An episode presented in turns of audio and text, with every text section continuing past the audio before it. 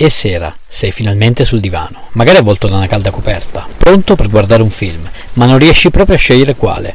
Posso aiutarti io a trovare quello giusto per te. Sono Davide a letto e questo è Film sul divano. Nell'episodio di oggi una proposta per dire sì. Anno 2010, genere drammatico. Lo potete trovare a noleggio su YouTube, Google Play Film, Apple TV e Prime Video. Nel cast abbiamo Matthew Good, famoso per Selfless e Watchmen, Adam Scott, famoso per quel mostro di suocera, e Madame Webb. Anna Brady è un agente immobiliare che da quattro anni sta con Jeremy Sloan, un affascinante cardiologo.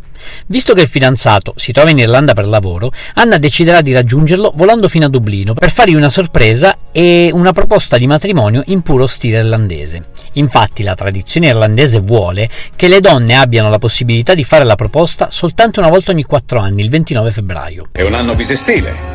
In Irlanda il 29 febbraio una donna può chiedere a un uomo di sposarla. Papà, non andrò mai a Dublino. Anna quindi prenderà un aereo per Dublino, ma a causa maltempo atterrerà nel Galles, che la costringerà a prendere una barca, ma a causa maltempo anche questa verrà dirottata, insomma non potrà raggiungere Dublino.